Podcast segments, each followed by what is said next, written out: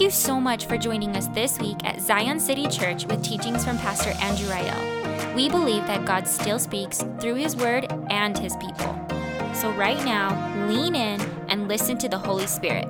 We hope that this message encourages you, inspires you, and brings you into a deeper love and worship of Jesus. Thanks for listening, and thanks for being a part of Zion City Church.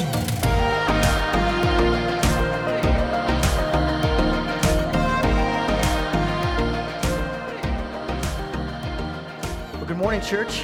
Happy Sunday. It is starting to really heat up out there. I think you can feel it. We've got the summer threads going on. It's getting a little warmer in here.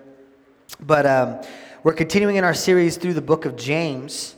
And uh, we got a couple sermons left, and then we'll have made it through the entire book. So if you've been with us for the series, thank you so much. Um, let's go ahead and uh, and start with the text. James five, seven through twelve, it says, "Be patient then, brothers and sisters, until the Lord's coming. See how the farmer waits for the land to yield its valuable co- crop, patiently waiting for the autumn and spring rains." Now, I want you to think about a time recently where you've had to wait. Now, what I do not mean is when you had to wait for your Netflix to buffer.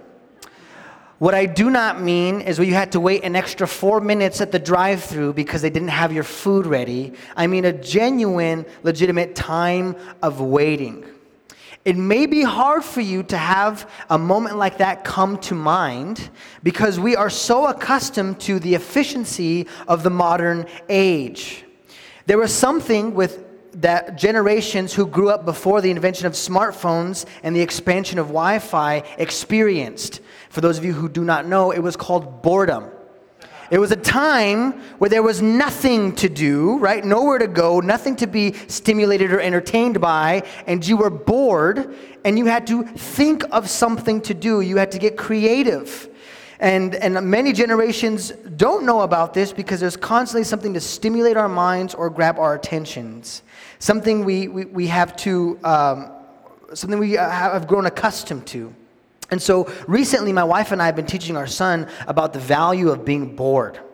You know, he's always in the back of the car. How much longer till we get there, right? Or, can I play a game, please? Can I watch a movie? Can I do this? And we're like, nope, you're just going to sit in the back of the car like Mom and I used to do, play I Spy, do those different kind of things, right? Get accustomed to being bored because it's valuable. Right now, when we are asked to wait, we don't really feel the weight of waiting because now on our phones we can stream movies, watch T V, scroll through social media, shop, pay bills, read a book, do all sorts of things from our pocket. Now, not all of these things are bad, but we have increasingly become disconnected with the reality of waiting. Now, when we think about waiting, we often think of the M V D, right, or the doctor's office. But there are often seasons of waiting in our lives. When we are waiting to meet the person we want to marry, waiting for a prodigal child to come back to faith, waiting for an illness to go away, waiting for heartbreak to heal, waiting for the pregnancy test to come back positive, waiting for the phone call that you've gotten the job. When we find ourselves in seasons of waiting, it becomes clear nobody enjoys it. Nobody enjoys the process of waiting. We want it to stop sitting in the unknown and for it to end as quickly as possible.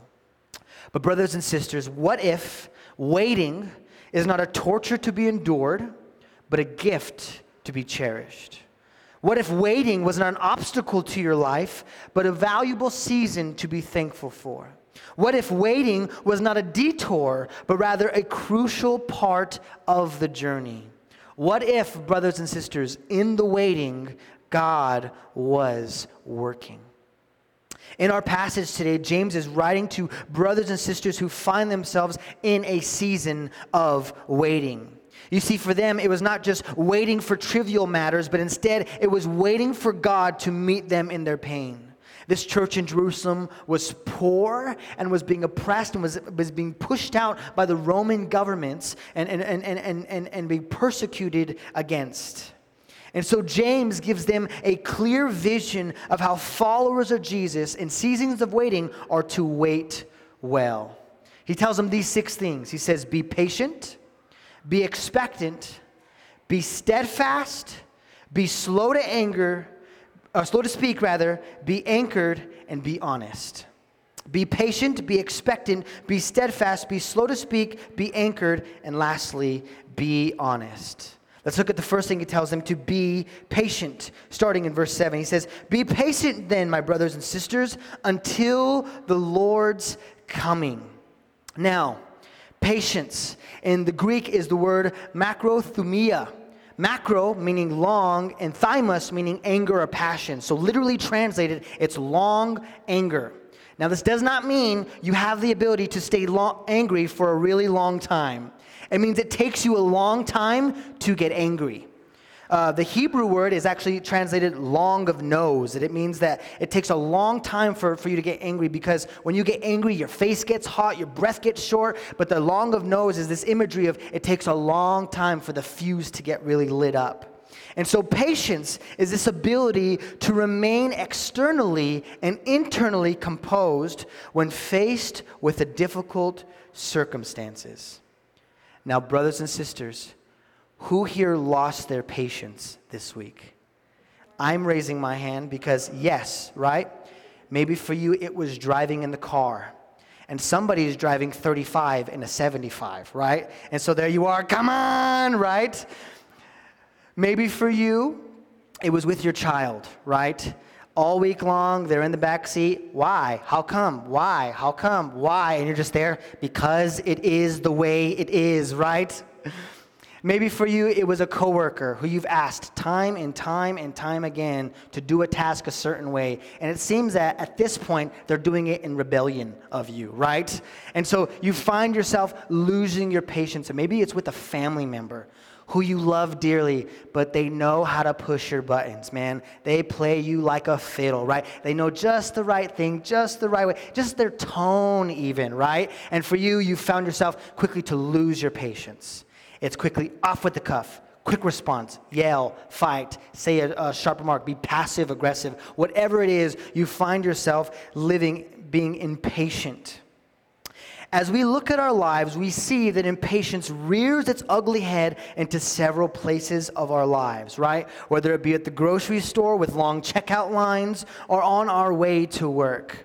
But it's not just strangers who suffer from, at the hands of our impatience, but it's most often the people we love the most. Our loved ones suffer from our outburst of anger or frustration when we've become impatient, lashing out with our words or our actions. Now, in every family, there's one of two people. There's one who's the punctual type, right? They're up early. They like to be places on time, if not early. They're always trying, all right, we got like thirteen minutes to go here, to go there. Then there's others in the family who, for lack of a better way of saying it, say, like to enjoy their time, right? For them, being fashionably late is a standard, right? To all things, doctor's appointments, you know, dinner, dinners, whatever it is. And usually these people find each other and are going to events with each other. So you got the one who's at the door, how much longer, how much longer, how much longer, and the one, I'm ready when I'm ready, right? Or whatever it is. And, the, and don't think it's just guys and girls. The ro- ro- roles have been reversed several times, right? And so the person who is punctual finds himself quickly losing patience, quickly being, we're running out of time. And the other person has all the patience in the world, right? We get there when we get there. Now, if we were honest, and of the two, I am the more punctual type, and my wife enjoys taking her time.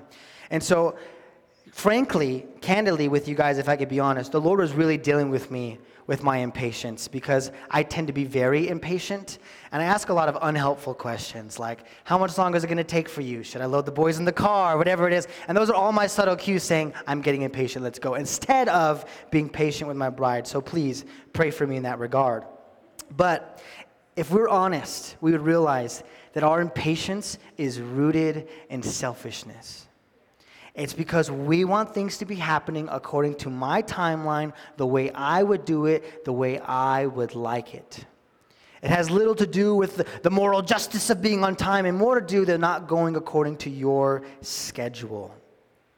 And when we find ourselves in seasons of waiting, we quickly run towards being impatient. Being impatient with God and with others. And so what does this fruit of impatience bring in our life? When we allow impatience to take over, it makes a mess of things. And there are three temptations I want to talk about today that we must resist in seasons of waiting. The first is the temptation to rush things. When we find ourselves in a season of waiting, we want to rush things. We want to get things to happen faster than the current rate that they are happening. And I think the clearest example of this is in the life of Abraham. You see, God promises Abraham that his descendants will be as many as the stars are in the sky. The only problem is that Abraham gets this promise when him and his wife are a little bit up there in age, past the years of childbearing. God gives this promise to Abraham when he is seventy-five years old. And so God, Abraham is waiting for the promise, and eleven years pass, and there's still no child. So at this point, he's eighty-six years old.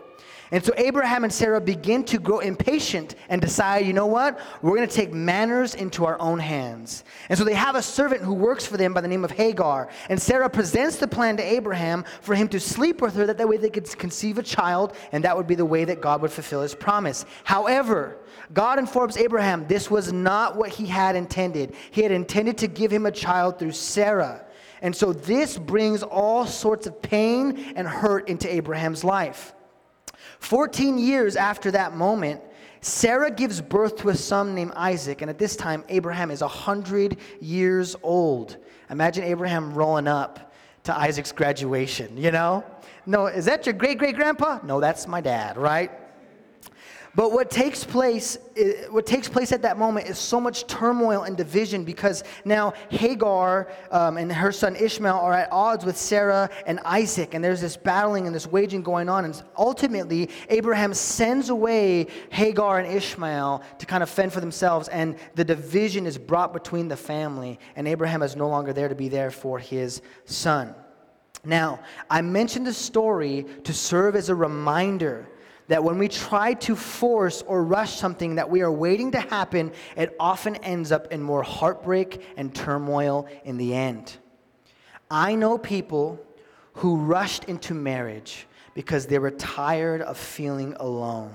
And they ended up being married to a person, in covenant with a person who didn't love Jesus or them well, and causes deep strife and heartbreak. I know people who rushed into a different job just because it had more pay, ignoring the bad schedule, the demanding work, and the difficult work environment because they didn't want to wait for another opportunity to arise.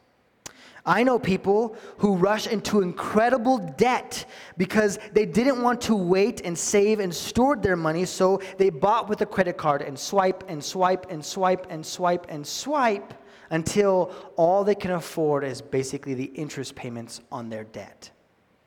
When we rush into things, when we when we try to force things to happen faster, it often leads to more heartbreak and pain than the waiting itself. The next thing we run to in seasons that I want us to avoid the temptation of is the temptation to numb ourselves. When we are faced with the reality of waiting, waiting can be a painful season. So instead of dealing with the hard emotions of the pain of waiting, we decide we're going to numb ourselves instead. We medicate ourselves from this disappointment, and we run towards things that help us forget about waiting, right? Some of us, we binge watch television or movies just to forget about the pain of the season we're in. Some of us, we run to overeating or overindulging in certain things. Some of us run to that extra couple glasses of wine or an extra couple of beers. Whatever it is we run towards, we run towards these things to distract ourselves from the season that we are in. But brothers and sisters, when we do this, I see two things happening when we respond that way. First, we dig ourselves a deeper hole. Often decisions made in that season carry consequences far beyond the season of waiting, and they create further distance with God, community, and ultimately from our healing.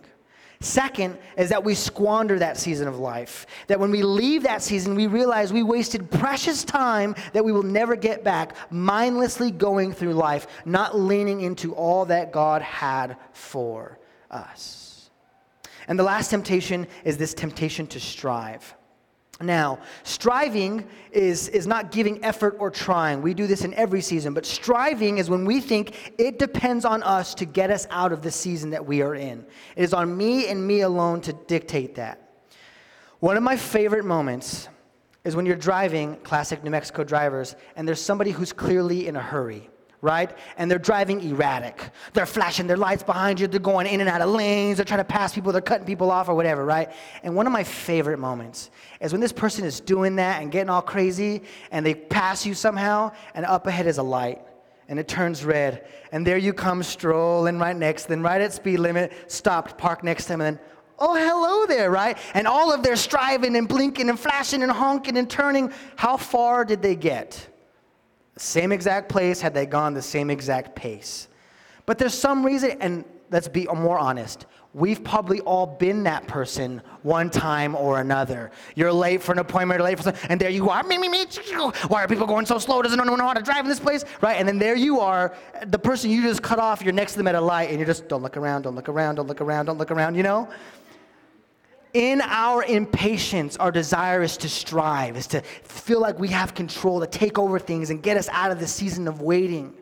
And this is not what the Lord has for us. And all of this striving and trying and effort and sweating and, and thinking and worrying, we realize that we are still in the same place.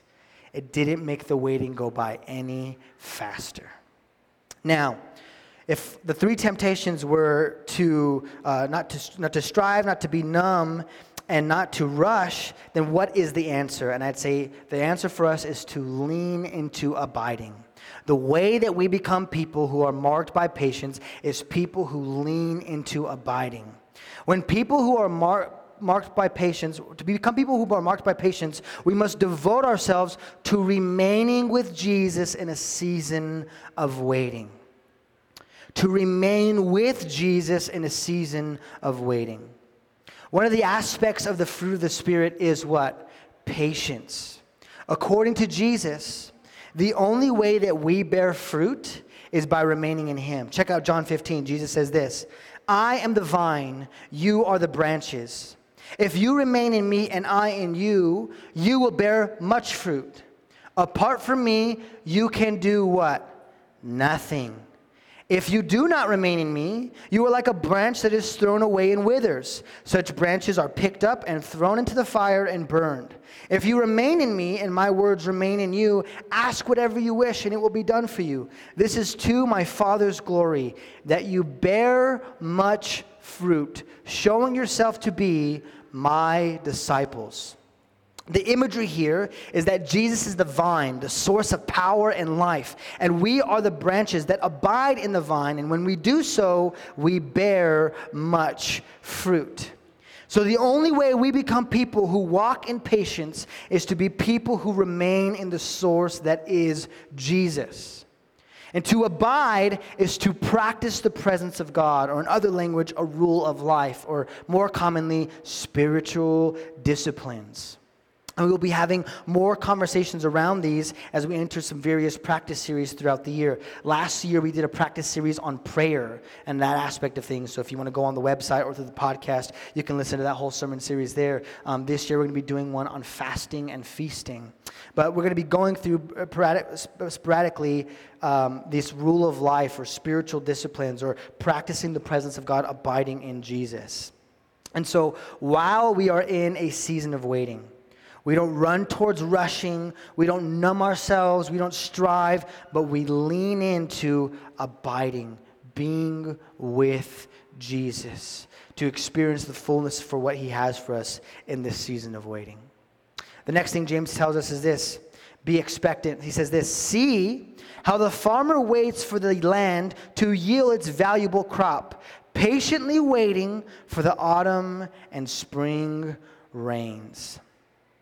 Oftentimes, in seasons, seasons of waiting immediately precede after seasons of sowing. When a farmer is sowing, right, they scatter seed as much, as much as they possibly can, planting as much as they can afford in hopes that what they have sown will become rooted and will become plants and then bear fruit, and then they'll have a harvest from that. But there's this gap between when the seed goes into the ground and when you see something grow. And I believe this is a word that God has for someone today. Just because you can't see it growing doesn't mean it is, doesn't mean it's not growing. Just because you can't see it growing doesn't mean it's not growing. It's working beneath the surface. Once a farmer has sowed those seeds, you know what he has to do? Wait. Just wait. Wait to see what took, wait to see what didn't take, wait to see how much he's going to have or how little he's going to have. Now, he has a responsibility to prepare the soil and a bunch of other agricultural things I don't know about, but I know he has some things to do, aerate the ground, irrigate, whatever, I don't know, a lot of things. But there comes a time where there's no more work to be done but just to wait. Wait to see what happens. And I feel like some of you are in this season now where you've sowed the seeds, where you've done the work, and now you're just waiting to see what'll happen next. Maybe for you, you're in a tough season of parenting. You're sowing, you sowed seeds into your kids. You're sowing seeds into your kids, and it's hard and it's challenging and requires a lot out of you. And you may not see the fruit immediately of what you sow, but you're sowing for the future. Maybe you have been faithful with your finances. While others are spending and incurring debt, you've been faithful to live below your means. And it feels like everybody's getting what they want and you are behind. But really, what you can't see is how living in debt will set, not living in debt now will set you free later. Maybe there is somebody you've been walking with through difficult seasons, the good and the bad days, and you feel discouraged because all this talk, all this care, all this love you pour out seems to go absolutely nowhere. Brothers and sisters, you are sowing seeds. You may not see the fruit of those seeds, but you're sowing them that will bear fruit later. Do not lose heart. Harvest is coming. Fruit is on the way. Keep sowing. Keep being faithful. You will see it soon. James tells the church here that uh, the farmer eagerly awaits the rain. There's also this great reality that there is there is a lot that isn't in the farmer's hand, right? They plant the seed, they take care of the ground, but they cannot predict whether or not it rains. It either does or doesn't. And they have no influence on that reality. And so the farmer waits expectantly for rain. What does it mean to wait with expectancy? It means not just believing, but anticipating rain to come. And so what does this mean in a follower of Jesus' life? You are always eagerly anticipating God to break through on something you are waiting for. Now, I want to be clear. This does not mean he will show up like you want him to show up. But what it does mean is he will show up, and you will wait eagerly for him. And I feel like this is also a word for somebody today. Brothers and sisters, rain is coming. Refreshment is coming. Strength is coming. Amen. Isaiah forty says this, "Do you not know? Have you not heard? The Lord is the everlasting God, the creator of the ends of the earth. He will not grow tired or weary. And his understanding no one can fathom. He gives strength to the weary and increases the power of the weak. Even youth grow tired and weary, and young men stumble and fall." But check this out. But those who hope in the Lord, will re- the Lord will renew their strength. They will soar on wings like eagles. They will run and not grow weary. They will walk and not be faint. It's this beautiful imagery that because you're weary, because you're tired, because you've been working, because you've been sowing, guess what? God is not. He's the everlasting God. He's not up there like, "Whew, man, I need a vacation. They're asking too much of me." No, he is all-powerful, everlasting. He says, where young men grow weary and tired, right? Even the strongest, buffest, best-looking, most handsome guy, they get tired, right? But the Lord does not. And you know what the Lord then says? That strength that I have, if you wait on me, if you hope in me, I will impart that strength onto you. And then you will never grow tired. You will run and not go weary. You will walk and not grow faint, right? He says, and it'll even be like you're flying. So mounting up on wings as eagle. Now, this does not mean literally, so don't think the Lord's going to give you strength to run that marathon or to jump off the cliff and fly, right? But it does mean that he will give you strength in a season where you are weary. And so as the farmer eagerly awaits the rain, brothers and sisters, eagerly await the refreshing presence of the Lord who comes and strengthens your weary souls. You've been working, you've been sowing, you've been building something, and some of you come in tired. Brothers and sisters, rain is coming. Refreshment is coming. Lift your eyes in faith to the Lord and receive his gift of strength. The last thing I want to say is this, in this portion, he's not going to stop now. God has been faithful to bring you this far. He's not going to leave you now. He's not going to abandon you now. He's not going to stop you now. That's going to be one of the things that comes into your mind as a season of waiting, but he is not going to stop or quit on you now.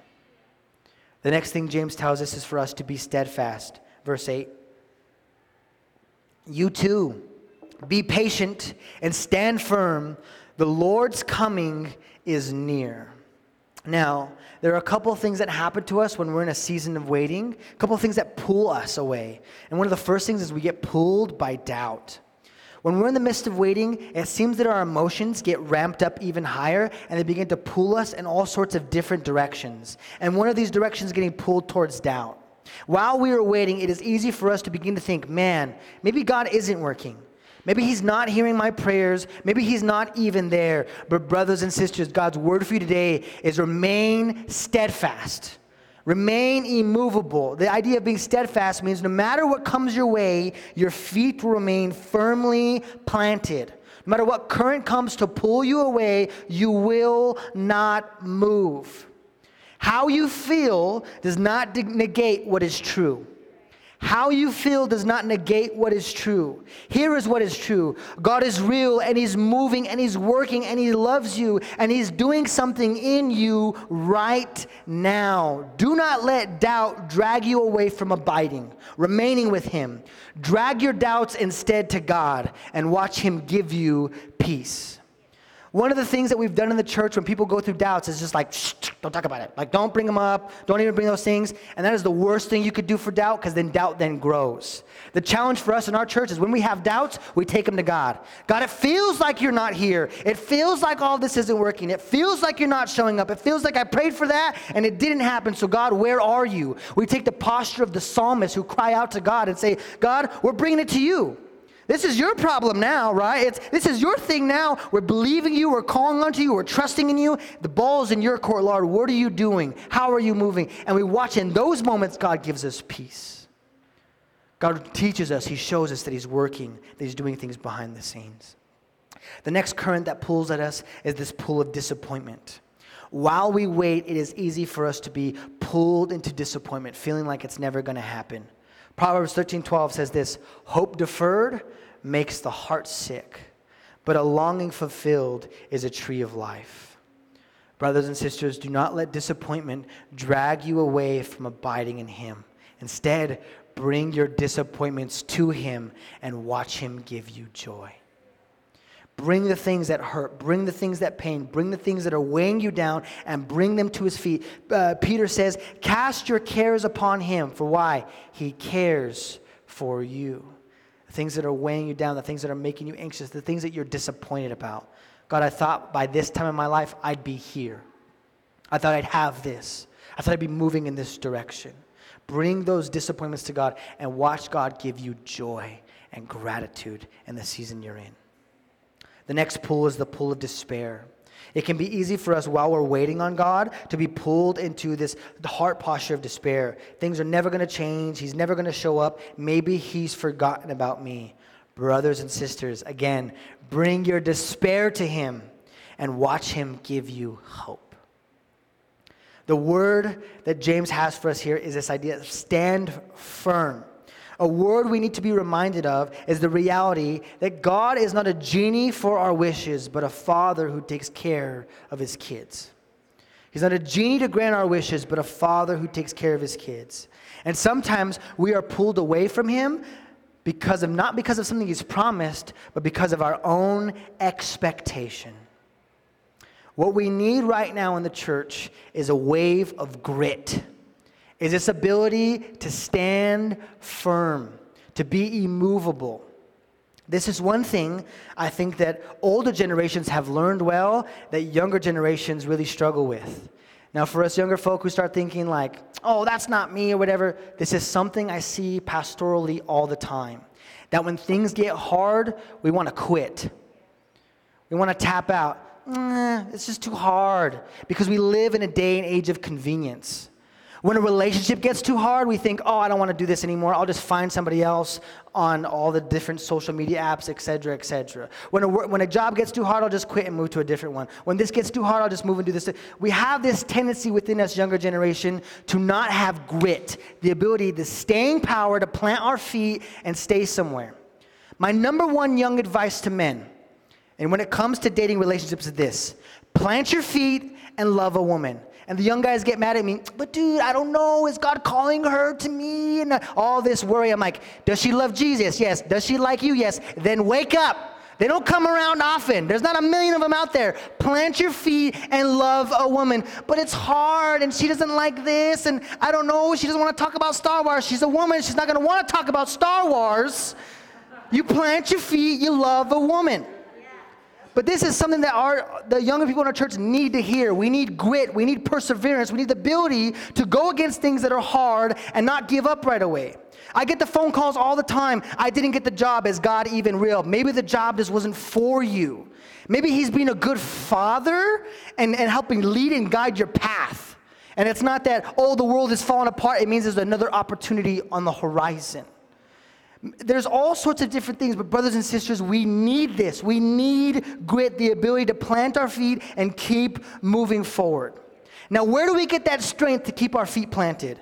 James says this in that passage. He says that because we're able to stand firm, because why? The Lord is coming near. Now, there is something that I believe that we've lost, and it's this sense of urgency. It's this sense of expectation for the return of Christ, right? There were the generations who preceded us who were kind of obsessed with it. And every single thing that happened in the world was, he's coming back right now, right? And it was like this over-obsession with it, right? And they would tell you, like, better watch what you do. You don't want to be doing that when Jesus comes back or whatever. You're like, I'm in the restroom. Leave me alone, right? Whatever it was. There was this over-obsession with it. But this next other generation has just swung the opposite way, and has just been like, well, whenever he shows up, like whatever. There needs to be this expectancy, this eagerness in us for the king is going to come back. He's going to return. And what that means is that when he comes, he's going to establish his kingdom here on earth. And everything wrong and evil and broken and, and, and lost, he will redeem and make new and restore. And he will set all things right again. All the evil and affliction and hurt and pain and the world, God will make right and new. And as followers of Jesus, we should be eagerly expecting that. We should be waiting with anticipation. He is going to come again and make all things new. So when we're going through a season of waiting where it's painful and it's hard and it's difficult, we keep our feet firmly planted because we know even if this situation does not go my way, one day he will come and make all things new. That's why I can stand with my feet firmly planted. That's why I can be immovable. When we allow ourselves to remain focused on what we are waiting for, it is easy for us to become easily annoyed or frustrated. And this is what James says next. He says this: do not grumble against one another, brothers and sisters, or you will be judged. The judge is standing at the door. Brothers and sisters, in our waiting, we must be slow to speak, as James has told us before. When we wait, it is easy for us to get frustrated and bitter, because we're continuing to focus on the thing that's not yet here. And how that manifests itself is grumbling towards others. You know the grumbling towards others. It's the under your breath, right, of all the things. A small and silly example is when you're hangry at a restaurant, right? You're sitting there, you're waiting for your food, and like they're preparing food from scratch, and there you are, it's been eight minutes, right? You're like already hangry.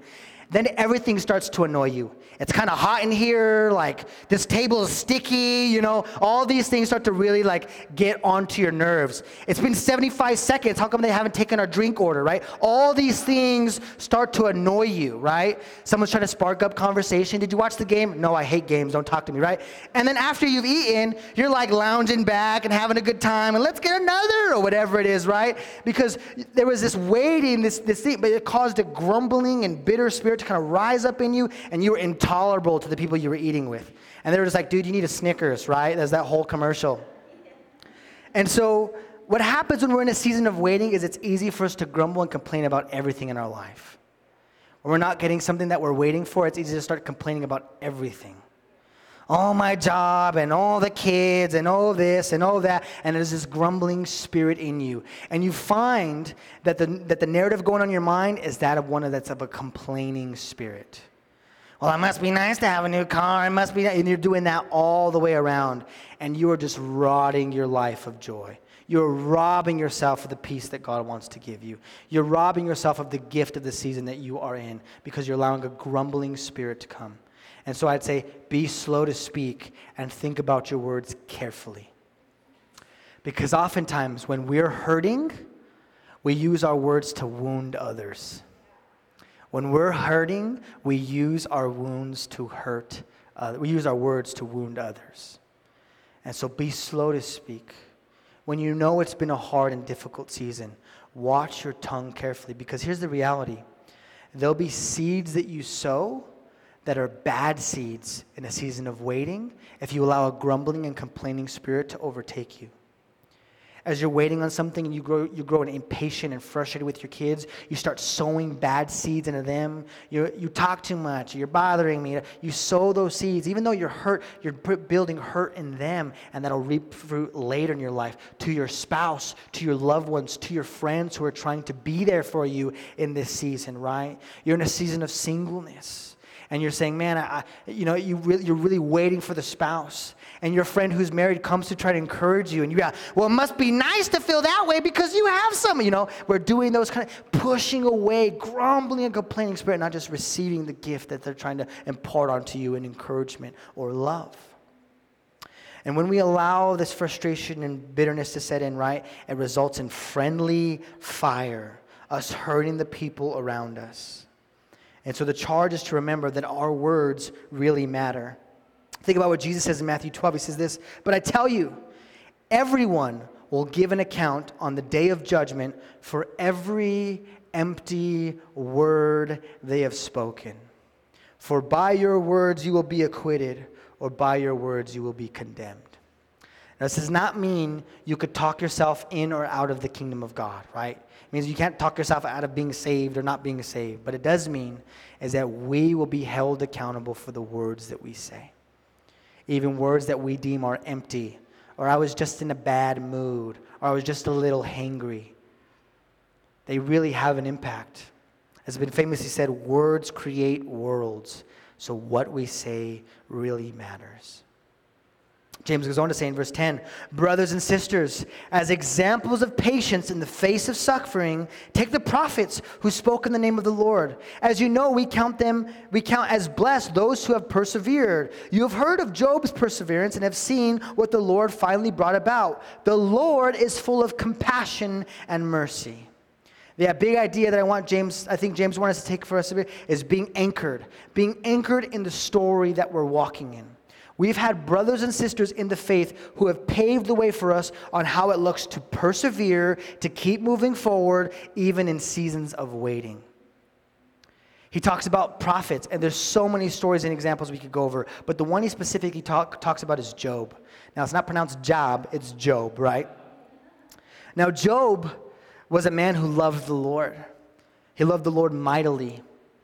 And we get this scene in Job where the enemy, the Satan, comes to rob him of everything. His family, his kids die. He, he loses all of his wealth. He ends up getting boils all over his body, sickness, and all this stuff's happening. And if you read the book of Job, you see the whole thing's basically conversations with him and his friends.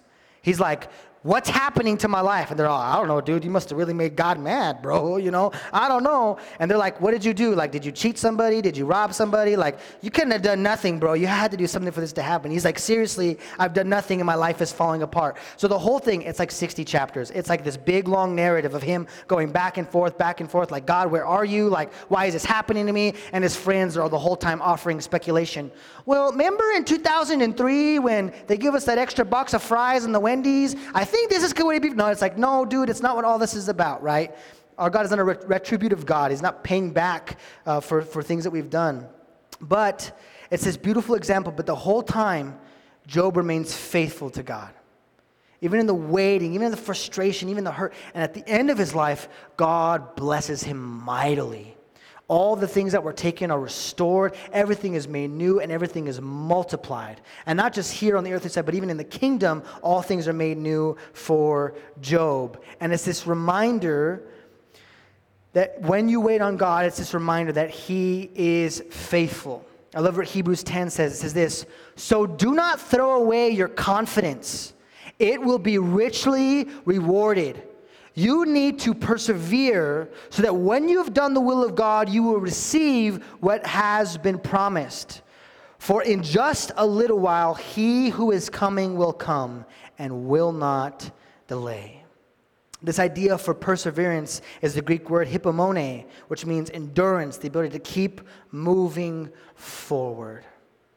And while you're in the season of waiting, to quote the great theologian Dory, just keep swimming, right? Just keep moving forward. Don't stop. Don't quit. Don't tap out. Don't give up. Keep moving forward and be anchored in the story of the scriptures that there's all these people who have gone before us that frankly have gone through a lot worse than us and have persevered, have kept the faith, have not walked away. And we've seen God honor that faith. We've seen God bless that faith. And we can know that if we remain faithful, he remains faithful to do what he said he will do. And the last encouragement is to remember who he is. He's compassionate. He's merciful. It's his character. It's his nature. In a season of waiting, it could be easy to forget the heart of God. Do not, brothers and sisters. He's still the same compassionate and merciful God. The last thing I believe James has for us in this season of waiting is lastly to be honest. He says, above all, brothers and sisters, do not swear, not by heaven or by earth or by anything else. All you need is to say a simple yes or no. Otherwise, you will be condemned. There's something that we do when we want to ascribe more authority to the things that we're saying. Right? When we say something happened or, or was going to happen, we say, I swear, I swear on whatever, right? When you were kids, it was like, I swear on my mama's grave or whatever, that little thing, or over my dead body or whatever it is, right? Now, this is nothing new. It has been done for a long time. And we do this is because what we, we're trying to do is we're trying to ascribe the authority of the thing we're swearing on to affirm the things that we're saying. Now, how many times have you done that and you are being manipulative or dishonest? You're trying to get somebody to believe something that you have said that they had in question may or may not have been true, and so you start swearing, I swear I was never there. I didn't do that. I didn't eat the last tamale or whatever it is, right? You're saying all that thing with chili all over your face. You're a mess. But you're saying those things, and there's, there's doubt being caused in them, so you start swearing on something else to bring you more authority or whatever. Jesus and both James here have a strong appeal to not do that. Look at what Jesus says in Matthew five. He says this, again, you've heard it said to people long ago, do not break your oath, but fulfill it to the Lord of the vows you made. But I tell you, do not swear an oath at all, either by heaven, for it is God's throne, or by earth, for it's his footstool, or by Jerusalem, for it is the city of the great king. And do not swear by your head. You cannot even make one hair white or black. All you need to say is simply yes or no. Anything beyond this comes from the evil one. Somebody who's constantly having to use that kind of language is somebody who is dishonest. Because if you told the truth, all you would need to say is at one time, I wasn't there. I didn't do that. I didn't say that. But because your character is being called into question, right, you start swearing on things. You start trying to call authority. And Jesus says, the mark of a follower of Jesus is not somebody who swears, but somebody who tells the truth. Somebody who's honest. And brothers and sisters, we need this in the church now more than ever. We need people who are courageous enough to be honest. I'm not doing good. It's a hard week. It's a hard season. Not having a good time right now. Man, I messed up. I had way too many glasses of wine the other night. I made a fool of myself. Man, I lied about that. I, I want to be one hundred percent honest with you. I was dishonest about the thing that I said, and I wanted to come up and own that to you. I lied and was dishonest. We need followers of Jesus who are willing to be courageous enough to tell the truth. And you will know you are a trustworthy person when people begin to take you just at your word, when you say yes, when you say no. Now, this may seem like a trivial thing, but I think it's important. There's something that's come up now recently where people say yes to a lot of things, to a person, to their face, but they never, never actually show up. Part of being a part of a community is being willing to, when your your yes means yes and your no means no. So, so many people say, like, let's hang out. Sure, yeah, let's hang out. Let's do that. And they're like, walk away, like, I'm not hanging out with them, right? And they blow them off or they do whatever, right? That is destroying a witness because you're honestly lying. You're saying one thing out of your mouth but doing another thing with another. What a lot of people like to do is say yes to a lot of things and then just pick whatever sounds best to them, not considering and not weighing in the feelings of the other people that they're excluding or leaving out or pushing to the side. So another thing to be put out there is there are those people in here who hate confrontation and who get freaked out about telling somebody no. You know, they have a, oh, you know, we, we have to see, I have to see my schedule and my calendar. You know you can't make it. You know you won't be there, but you're afraid to let them down. I don't know of anybody who would rather somebody be honest than to give them false hope, right? Someone would rather just be like, dude, I'd love to make it, but I can't. I have this, that, or whatever. Then no one's like, oh, how dare you? How could you ever have things before? They're just like, oh, sweet, no worries. But it's when you do the whole, I can see if I can show up. And then there they are waiting at the party, waiting for you to show up, texting you, hey, were you able to make it? And they, oh, actually, no. And it, it looks way worse, and it feels way worse. So those of you who are afraid, it's okay to say no to things. It's okay to be honest and be like, don't think I'm going to be able to do that. Don't think I'm going to be able to help out in that area. Don't think I'm going to be able to show up to those things. You're not wrong. You're not bad. You're just being honest. It's way worse to say yes and then to not show up and to not be there. But in seasons of waiting, it can be easy for us to begin to exaggerate language or just begin to spew and let things come out of our mouth or just talk. And he says, be honest. Tell the truth. Don't swear. Don't make on anything's authority. Just use your word and let your word be enough. I'm going to ask the worship team to come up now, but the sixth thing is James has taught us on how to wait well is to be patient, to be expectant, to be steadfast, to be slow to speak, to be anchored, and to be honest. I feel like Um, there are people here in the room who are in a season of waiting. And it's not been easy. It's been really hard. It's been painful. It's been hurtful for you. This word was for you. Wait well. And don't lose heart. Don't give in. Don't fall short. Keep believing God. Keep trusting in Him. Keep hoping in Him. And He will come through. Again, it may not look like you want it to look, right? It may not be exactly what you want it to be, but I promise you, He's never let you down, and He won't start now. For those of you who are in this season of sowing, man, you're, you're doing things, you're building things, you're making things happen, you're sowing, you're sowing, you're sowing. It's easy to grow disheartened when you look at the ground and nothing's there, right? Come on, grow, let something happen, let something change. Do not lose heart. It's working. It's working beneath the surface. God is doing things. I can't tell you how many times I've been stressed or worried about this, that, or whatever, and God is doing something behind the scenes that I had no idea about. And there I am waiting for the fruit, and God's doing all sorts of things underneath the surface. And the last thing I want to say is this. Waiting is not fun. And it's okay to be honest about that. Nobody's like, woo, long life. lines. Like, no one just goes to stand in the lines at Disney just to stand in the lines at Disney, right? Nobody does that when they get to the front saying, oh, I don't want to ride, I just wanted to wait in line. Nobody does that, right? They're psychopaths if they do, right? Waiting is not fun, but it's important. Waiting in the, in the life of a follower of Jesus produces growth.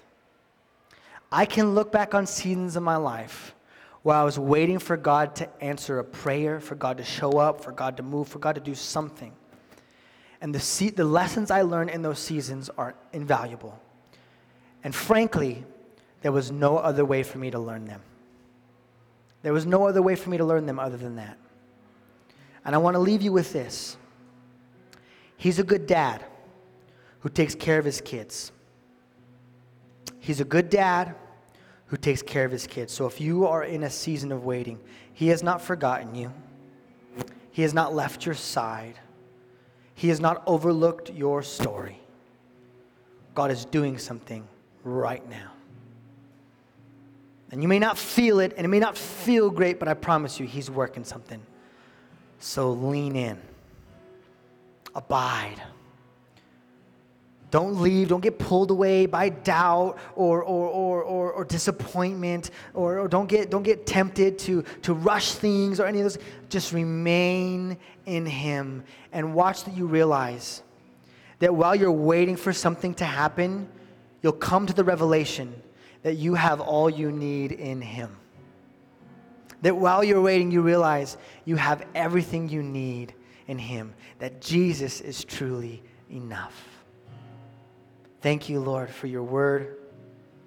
Thank you, God, for this people, this body. To see all the new content coming from Zion City, follow us on Instagram or like us on Facebook. And to partner with us financially, visit our website at zion city church dot net.